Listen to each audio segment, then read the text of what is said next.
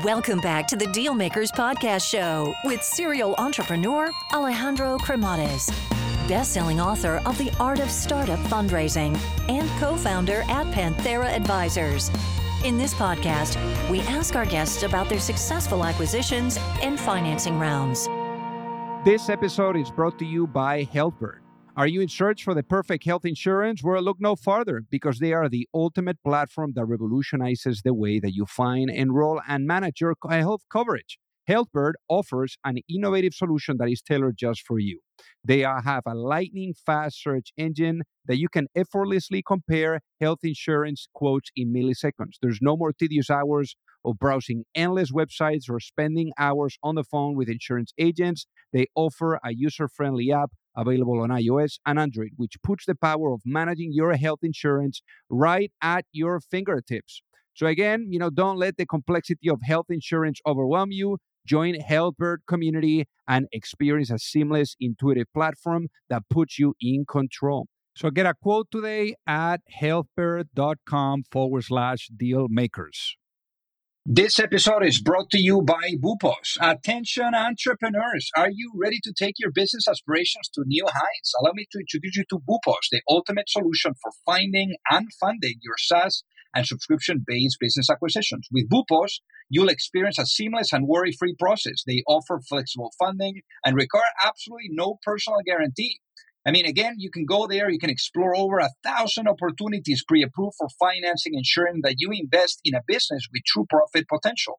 Boopos has got you covered. Their team actually provides one on one advisory support to help you making informed decisions. And on Boopos, you got to remember, they've already approved over 700 million in funding, and they've written over 3,000 businesses, financed hundreds of successful business acquisitions, and have an impressive 4.7 out of 5 stars on Trustpilot.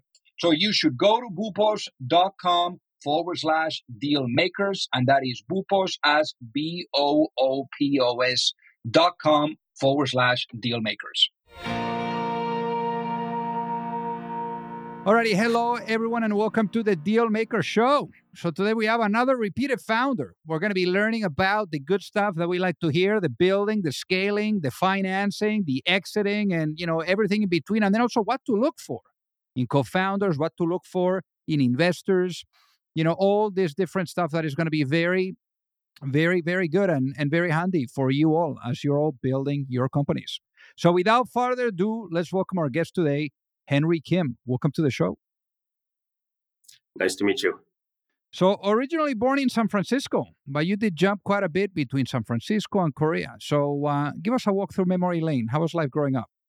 Yeah, so uh, right after I was born uh, in San Francisco, we moved to uh, Korea, and uh, you know I don't uh, you know remember all those early years because I moved back to San Francisco uh, when I was three years old. but you know ended up going through my entire you know early education in the Bay Area, and then ended up going to college on the East Coast to get a different experience.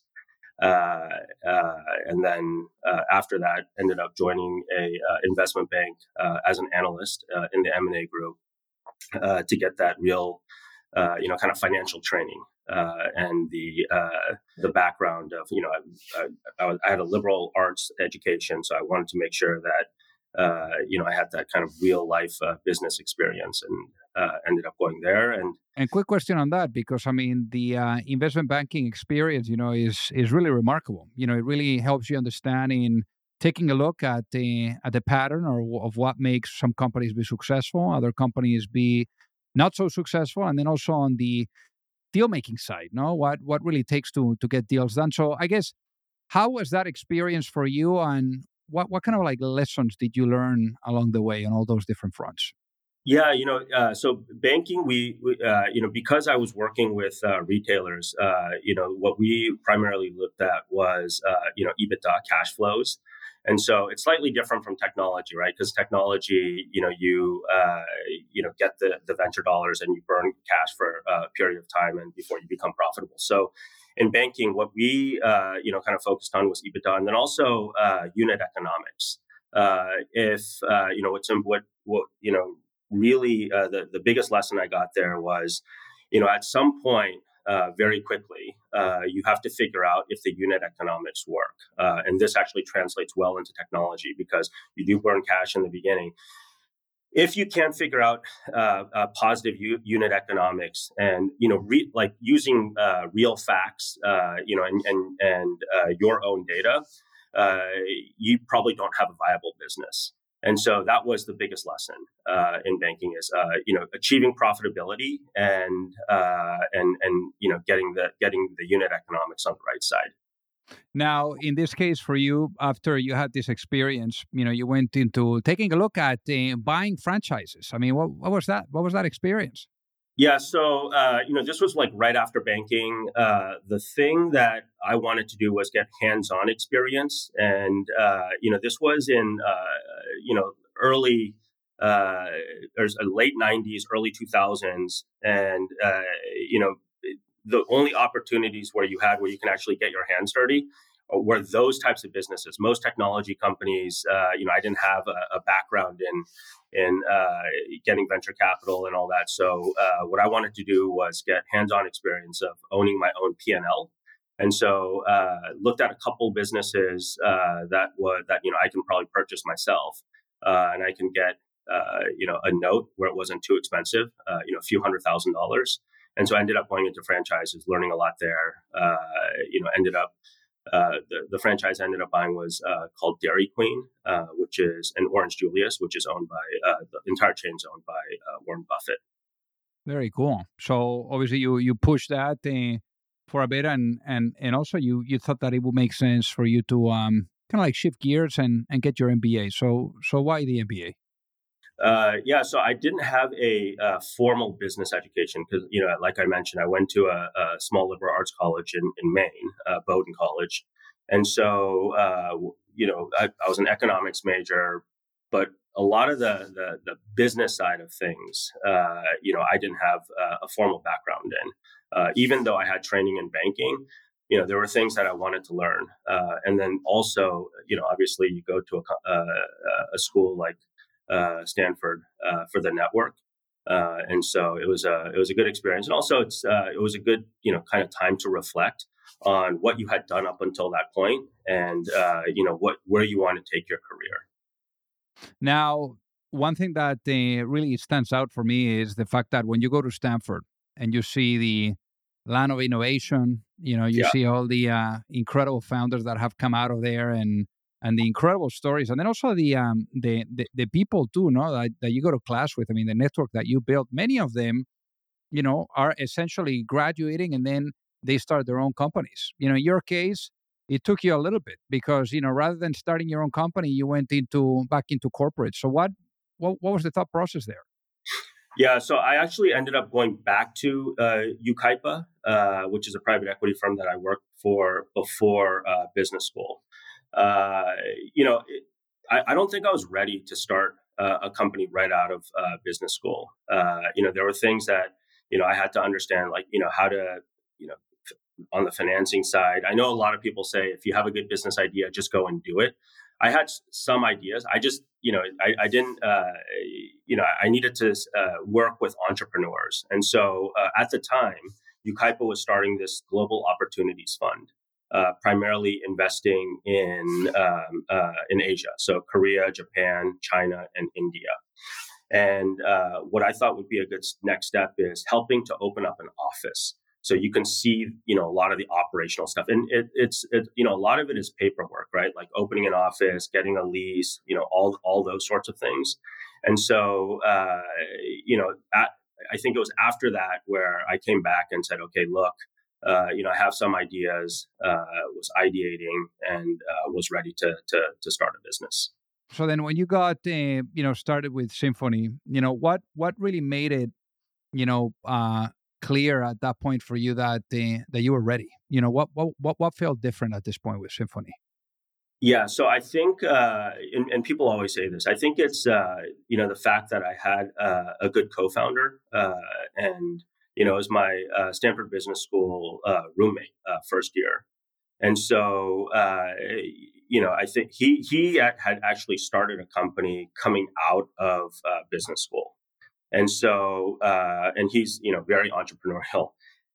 being able to found a company with him and learn from him was, you know, I think pretty vital to to to and, and you know it, it gives you you know I don't know if comfort's the right word, but it, it gives you I, I, guess like you know sense of security. Like if i don't know it you have somebody who's actually done it before uh, probably knows it. Tell us about going at it you know going at it with symphony you know like how was you know the um the process of really getting started you know like putting things together putting the team together you know what were the early days like? Yeah so uh you know it was you know like you know most businesses you have an idea uh, you know we uh, we started the business. It was a slight pivot. Uh, you know we didn't end up where we thought. So we, when we initially started the company it was a uh, a pricing mechanism for independent uh, uh, brands. So brands that you know didn't get mainstream attraction into you know big box stores that were primarily selling online and uh, it was a system where uh, you start with a certain price and the price would actually go down, and you would let the consumers uh, figure out what the market price is, the clearing price was.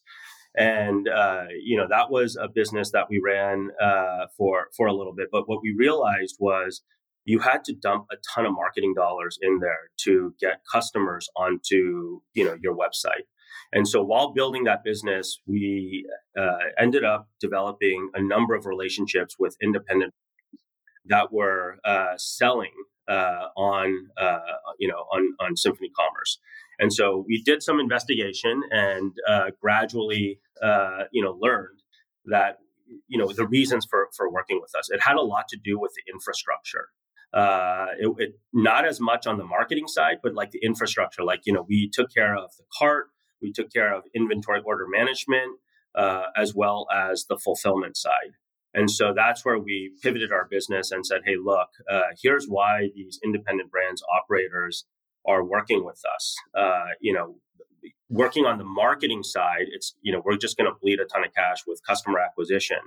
Uh, so let's go more into a uh, an infrastructure company, and then ultimately while doing that, uh, you know, we ended up working with uh, larger brands uh, like the Pepsis of the world. So then, let's talk about the um, the business model here of Symphony. How what was the business model for the people that are listening to get it, and how are you guys making money there? So what we did was we provided the entire infrastructure, and we took a percentage of the sales. So uh, you you know we made it very easy to get started. There was an integration fee, uh, and you know uh, I, I, think at the time it was like 15% of sales. And, uh, you know, that was, that was our business. You know, essentially uh, the, the analogy that we use back in the day is, uh, you know, during the gold rush, a lot of people were coming to California to, to, to find their gold. And uh, there were a lot of people that left with no gold. But the people that actually did well were the people on the sides of the road that were selling the, the, the shovels and the picks uh, and so essentially, that's what we were doing. Uh, you know, we laid the infrastructure uh, and enabled uh, brands to sell direct to consumer, and we took care of everything. It was a turnkey solution. That's amazing. So, uh, so then in this case, you know, how did you guys go about capitalizing the business? Uh, so, you know, at the time, because my co-founder, this was his second company, he took the lead on that side uh, I helped, but he took the lead on that side. And so, uh, you know, we, obviously, you know, the traditional met with, uh, uh you know, had the unit economics, pitch deck, uh, ended up, uh, you know, getting introductions to a number of VCs, you know, pitched and then ended up getting the financing. Yeah, because the company prior to its acquisition by Quantum Retail, it was close to 60 million. So, um, good stuff. So I guess what what is it like to uh, have a company that you've co-founded go through an acquisition? You know, like in this case, it happened. Uh, I mean, I think it's bittersweet because, like, I think when you start a company, and especially if you know, it's probably different for you know, kind of different entrepreneurs. But if it's your first one, you know, you have you know, people are probably more romantic about uh, when they start a company and and where they want to end up.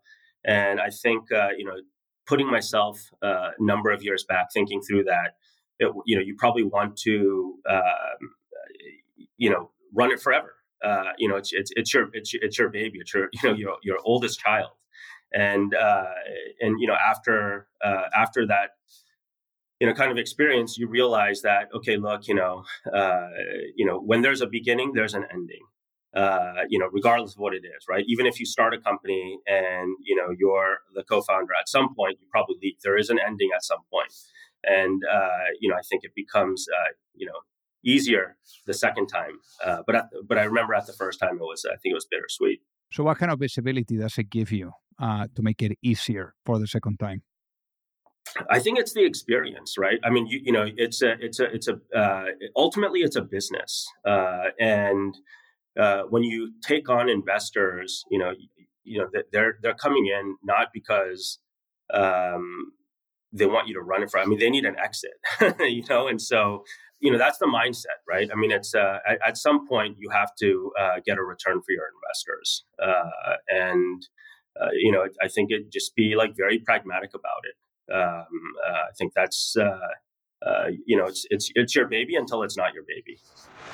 Hey guys, so pardon the interruption here. So I got to tell you that you know for those of you that are either looking to raise money or you're looking to get your company acquired, you don't have to be alone. You know, there's a lot of psychology that needs to be blended with strategy, with methodology, with process. And it's very hard. And already doing your business alone is super, super difficult. So I remember, you know, back then when I was an entrepreneur, I kept really experiencing the challenge of either knowing or finding the right type of access to the right type of investors or really understanding what was the right type of guidance you know that would carry me through the process whether it was with seeking money or with going through the acquisition. So that gap that i found being an entrepreneur is ultimately what pushed me later on when i met my co-founder at Panthera mike sieversen to really put together an advisory firm where we are guiding entrepreneurs and founding teams through the capital raising efforts, whether you are at a seed stage or at a series A stage, or if you are going through the process of an acquisition and you are in small to mid cap type of um, cycle. So again, you know, we would help you from guiding you and and supporting you from A to C all the way to the end as an extension of your team. And there's no reason for you to do this alone. So, with that being said, if you would like to find out more, feel free to send me an email at alejandro at pantheraadvisors.com. And we would love to take a look at helping you out. So obviously, you know, you definitely got uh, some really nice lessons learned, especially around people, no, especially around picking co-founders, picking investors. So I guess uh, as they say, once an entrepreneur, always an entrepreneur. So swiftly, you know, the idea of swiftly comes knocking. So walk us through how the idea of swiftly came to mind, and then how did you go about, you know, getting the band together? Yeah. So, uh, so when I was exiting uh, Symphony Commerce, I was getting a lot of calls from supermarket execs that I'd worked with in the past uh, when I was at Yucaipa, and what they wanted help with was their digital strategy. Uh, and when you dig into it, it was more around the e-commerce side. And uh, you know, the thing that uh, you know, what they said is like, look, you're working with uh, these uh, brands that sell through our our supermarkets. They're obviously able to uh, make the unit economics work. You know, is there a way where you know, is is there something that we can do? And when you dig into it, you know, the supermarket industry, you know, kind of two to three percent net income margins, six to eight percent EBITDA margins it, it's very hard to run e-commerce. I mean, there, you know, some people call it the ultimate penny business because it's all on volume, right? So if you think about it, if you sell, if if you buy, you know, a hundred dollars worth of of goods at a supermarket, and uh, you know, somewhere between six to eight percent is the cash flows, you know, not not not the best. Uh, and so after getting into it, uh, what we realized is, okay, look, there, you know, e-commerce probably traditional e-commerce probably doesn't work. Uh, but is there something here where we can actually help accelerate in store? And so, uh, you know, at the time there were, I, I, was, you know, in my last company, uh, you know, I was working with uh, my co-founders today, Sean Turner and Karen Ho and uh, they had a uh, a desire to start their first business. Uh, so they they were where I was uh, in at, at, Symphony Commerce, And so what we uh, and and the other thing, the the critical thing there is like we knew we worked well together, uh, and I think that's the, the the thing. I think sometimes people make mistakes because they just look at a skill set and they say, okay, look, you know, a technical co-founder, they're going to do something that I can't do. But there's, you know, kind of if when you peel back the the layers here, there's so much more than that, right? Because you can't just treat them like an engineer and just like, hey, go build what I tell you to build. They have to be bought in. Uh, and and this is like the the most important thing when you when you uh, you know take your your co-founders. I think you know kind of healthy debate on the direction you go is is important but you have to be you know you have to pick people that you know number one you trust and you might have disagreements but like when you commit the, when the team commits you all commit and you go towards that north star whatever whatever you guys committed to and the thing with uh, sean and karen is we knew we had that uh, because we worked together at symphony commerce for over three years and so th- that, you know, like a lot of times when you start a company, you know, startups are riddled with with risk, right? I mean, like, you know, is it product market fit? Like, you know, are you going to come up with who's going to do this? But like, you want to get some of those early things. You want to get those early wins, right? And I think that's a lot of on the people side uh, because you don't want to be bickering with your co-founders while you're trying to achieve something that's like already impossible to to achieve uh, uh, to begin with, uh, and so that's how I picked uh, to to you know I we I, I, can't even say I picked we all picked together uh, to work with each other. So Swiftly, how are you guys making money with Swiftly? So essentially, you know, our pitch to uh, brick and mortar retailers is we will turn a store into basically a mini Google. Uh, that's probably the best way to look at it. Uh, this whole notion of like retail media has ended up, uh, you know, becoming uh, a huge buzzword. Before it became a buzzword, we were actually, you know, and, and it's not something that we decided to, uh, you know, we, we, weren't looking at that at when we initially started the, the company. Uh, but ultimately, what we did was we provided a, a retail platform where brick and mortar retailers can use our tools to turn their stores into a mini Google. So when people are at home uh, browsing, searching, making a list, uh, the, the, the brick and mortar retailers are able to make money. And what we do is we charge a, a one time integration fee. Uh, and we're actually moving away from that. We're actually using third party uh, SIs to, to do that work. Uh, and then at a high level, we just take a, uh, a rev share on the advertising. Uh, and uh, that's what you know uh, uh this whole notion of uh, retail media is. And so um, you know essentially.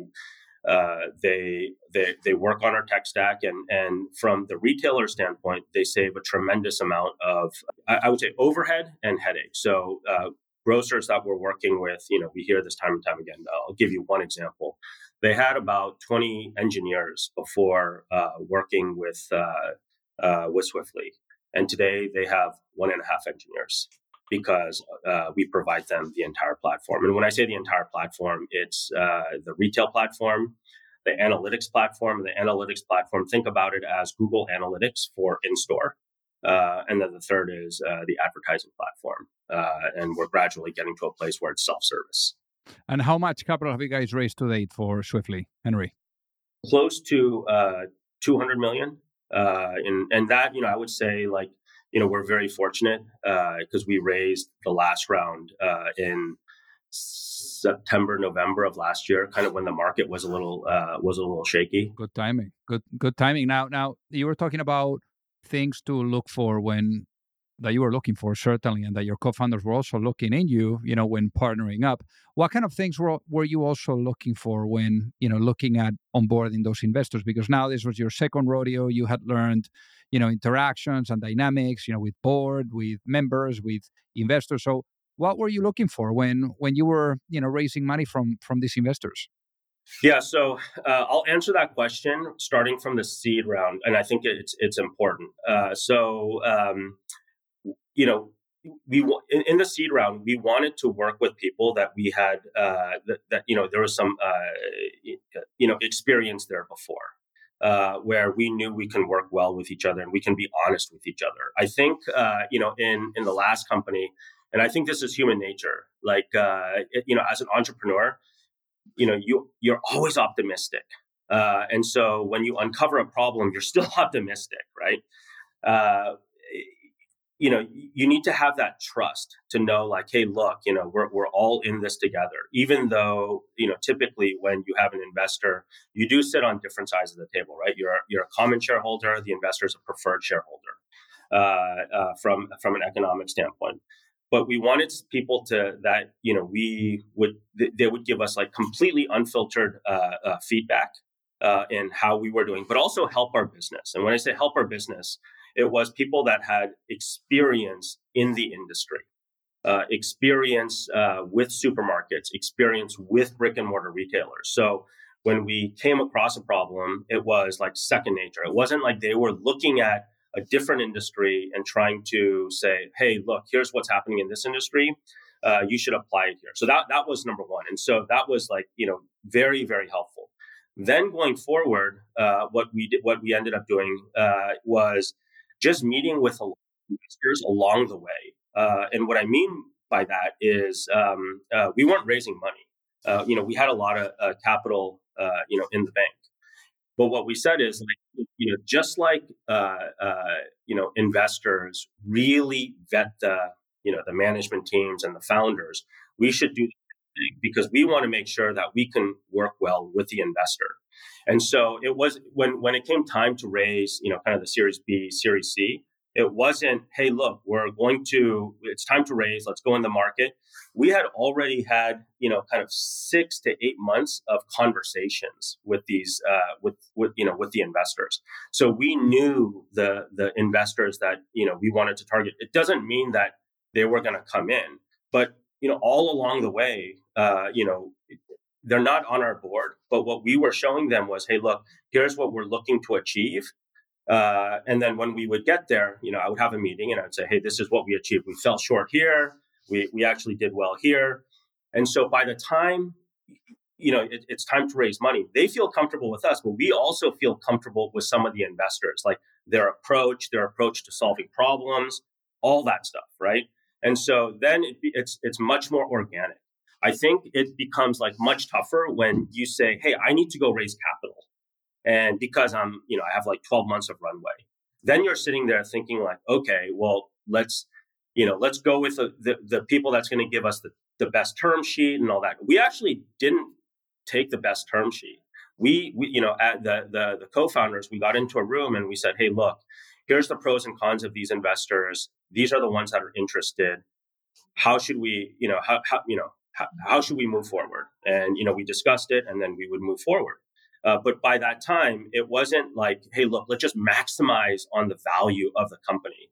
And the best part is we are our seed investors were also aligned with that. It was who's going to help you guys build the biggest business because valuations in the short term, it doesn't mean anything. It doesn't mean anything unless you're exiting. It's a, it's a, I almost call it like a vanity metric, right? Uh, you look at companies today that were valued at like 39 billion, they're going public today for like 10 billion, 13 billion.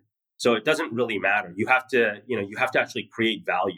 Then you also have to pick investors that's going to be uh, uh, uh, very direct with you. Like, hey, look, you know, you're not doing this wrong. And and, and it, by the way, you have to have, you have to respect that investor, right? Think about it this way: Do you listen to people you don't respect? You you probably don't, you know, and so it it, it creates a, a, a negative, um, uh, you know, kind of environment. And so all those, you know, kind of characteristics go into, you know, uh, who you're going to pick as your financial partner, because your financial partner is also a co-founder. They're, they're in the room with you. They're, when you have a problem, you want to go to them, and and they, you know, and they, you you want to pick someone that wants to be in the room, and you want to pick someone that you want in the room. Uh, and and I think that's the critical thing. So now, when when you raise this money, you know you also have the uh, the scaling. You know the scaling. You know uh, mentality, the scaling uh, requirements, and uh, and obviously, you know, like when you think about scale, you got to think about people again. So when you think about people, and when you think about when to bring senior executives and how to do so, what what does that look like, and how the experience you know has been with Swiftly doing so? Yeah. So on on that side, I, I think if if someone were to ask me, hey, you know, where where do you think you had you know a little bit of hiccups? I think it was on that, uh, and the reason is, uh, you know, what you know the the the entire uh, you know conversation we had was like, hey, look, you know, you, you got to bring in people that uh, is uh, you know going to be a fabric of the company. The culture is important. You have to make sure that you work well with them. When we started to look at scale, we uh, there was a you know we over indexed on experience, and uh, you know some of those earlier folks actually didn't work out because uh, it, you know they didn't mesh well with the team. Uh, we looked at like most people, you know, we're we're we're running, you know, 110 miles per hour, and we said, okay, look, we need to bring in people that's done this before. Uh, and so that's you, you, know you tend to over index on that. And then it doesn't work out because you have different philosophies or you it's it's a different culture. And so you know you have to take a step back. And this is where i think our you know once again uh, our board and our investors they were uh, you know uh, very direct but also sympathetic because they've seen this before and uh, in on the uh, you know hiring executive side to scale, that's one area where they uh, had a lot to say, but ultimately they said like, "Hey, look, it's your decision." And uh, you know, we looked at we looked a lot at pedigree, right? And so then once we started, uh, you know, have, having a couple of those hiccups, uh, you know, our board they said, "Okay, look, you know, uh, you guys have done very well up until now. And we needed you to learn this lesson, uh, which was awesome, right? And they said, okay, look, you know, now what you need to do is you need to figure out it's not just the the the experience. It's who's going to be at the table, who where you're going to be able to speak just like you do with us. Uh, it's not just experience because a lot of these people have experience that translates well into uh, it, that can translate well into your industry. And so, uh, you know, we ended up, uh, you know, six months ago bringing in uh, someone from BCG, a partner at BCG, um, and you know, and I and I, at the point at the time I was like very hesitant. You know, SVP of operations and strategy, and our our board and, and investors said like, look, we we've talked to a bunch of people. He's he's the right one, and I, I still had a little, and, and, I knew he was the right one from a, a, a, culture perspective. And I had a little anxiety because I had been on the banking side, and banking and consulting have this connotation where they they point out problems that, but it's that that's what their job is, right? They and but like when you point out problems, it's usually the management team that comes in and solves those problems that they're pointing out, right? And uh, you know, ended up saying like, look, he checked all the boxes except what I prioritized the first time, where I, I had where I over indexed the first time, which was the experience part of doing this for other companies. He was phenomenal. six months phenomenal to the point where you know now we're uh, you know promoting him to be uh. His hiring was impeccable also. So he he brought in another partner at BCG who had supermarket experience. Then he brought in an engagement manager from uh, from BCG. And then he brought in a post MBA from uh, uh, uh BCG. And I asked our investor, and he's like, that, that's why, because these guys are professionals. They find problems, and if you find the good ones, they'll help you solve the problems. And then on the uh, uh, uh, chief people officer side, you know, we had a um, our, our, investors. They they suggested somebody, and same thing. She had small company experience, big company experience, and uh, but the the key thing there was um, uh, like everyone in the company, like you know during the interview process, the executives said like, "Hey, look, she's she's the one. She's going to help us solve these problems." And I mean, she's been she's been incredible, like putting in the, the you know h- helping to foster the right culture, helping to uh, you know uh, make the employees like valued, well compensated, you know all that stuff putting in putting in the different processes for promotions all that. And so i think it's it's it's very important that you know i think experience is one part but they they have to mesh well with your team. Don't over index i love it. So now obviously you know we're we're talking here about you know some of the lessons that uh, that you guys you know have learned with this. So i guess uh, in line with this you know if i was to put you into a time machine and I bring you back in time to that moment where you were thinking about doing something of your own. You know, let's say you had the opportunity of, right before Symphony, of having a chat with your younger self and give your younger self one piece of advice for launching a business. What would that be and why, given what you know now? Uh, you know, I, would say uh, be honest with yourself. Uh, you know, and and and what what I mean by that is when you decide to, you know, I think um, uh, when when you decide to start a company, like I, I, think I mentioned this earlier, you know, a lot of people do it like uh, you know they they, they want to go into business themselves. Uh, you know, they they look at what their friends are doing and they say, hey, look, you know, they you know these people started a business, I should start a business. And I think what's important is uh, starting a business is not for everyone.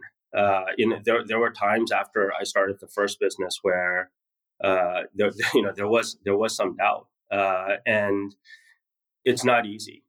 And so, what I would tell, uh, you know, my younger self is start a business for the right reason, not because your friends are starting a business, not because you you read in the papers that you know, and the right reasons are, uh, you know, you're, uh, you know, solving something that you're very passionate about, and that that doesn't already exist, or you you think you can do it thousand times better than the way than, than the way it actually is. And something that you're no matter what you're going to you know you can't because you know when you raise all this money you know you have to have this mentality where you're going to make it work. And i think you know i think a lot of people say uh, and, and I, it's probably a cliche right? I'm going to do whatever it takes to make this work right? There's levels to that you know there's uh, you know you have to be ready to go out on your shield. Like if you start a business, you have to make sure that you're gonna you, you're you're going to do you know go to the end to to make this work. And that means you know pivot. That means uh you know the your your leadership. You you might have to fire your friends. Uh you know there's you know my dad you know back in the day when when I told him that I was starting a business here's what he told me he's like you should rethink that and I said why and he said, "Here's what's going to happen. Uh, you're going to have no money. You're going to lose all your friends, and you're going to lose all your free time." Every single one happened in, in, in my first company. Every single one, and that's what you have to you you have to be prepared for that. That's very profound, Henry. So, um, for the people that are listening now that would love to reach out and say hi and perhaps you know learn more about swiftly what is the best way for them to do so? You know they could uh, email henry at swiftly.com and that's that's that's me and um, uh, you know my assistant goes through uh, you know all the emails. So they all get read and uh, you know she she'll you know print them out. Amazing. Well hey henry thank you so much for being on the dealmaker show today. It has been an honor to have you with us Thank you. Thank you very much for having me. If you like the show, make sure that you hit that subscribe button. If you could leave a review as well, that would be fantastic. And if you got any value, either from this episode or from the show itself, share it with a friend. Perhaps they also appreciate it. So also remember that if you need any help, whether it is with your fundraising efforts or with selling your business, you can reach me at alejandro at pantheraadvisors.com. You've reached the end of another episode of the Dealmakers Podcast. For free resources and materials, head over to alejandrocremades.com. Thank you for listening and see you at the next episode.